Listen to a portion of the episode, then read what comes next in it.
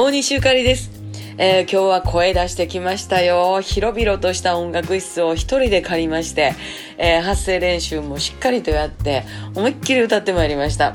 やっぱりさすがに道中は暑かったですけどね、あの、やっぱ楽しかったです。無心になる時間っていうのはもうたまらんね。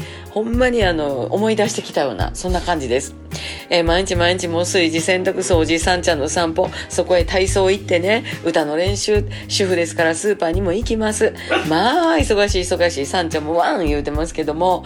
まあできたら今度はあの体操してから歌歌うっていう段取りの方が体にはええんやろうなとちょっと思いましたけどね、えー、さんちゃんも頑張ろうね。ありがとうございます。また明日大西ゆかりでした。さんちゃんもう分かったワン。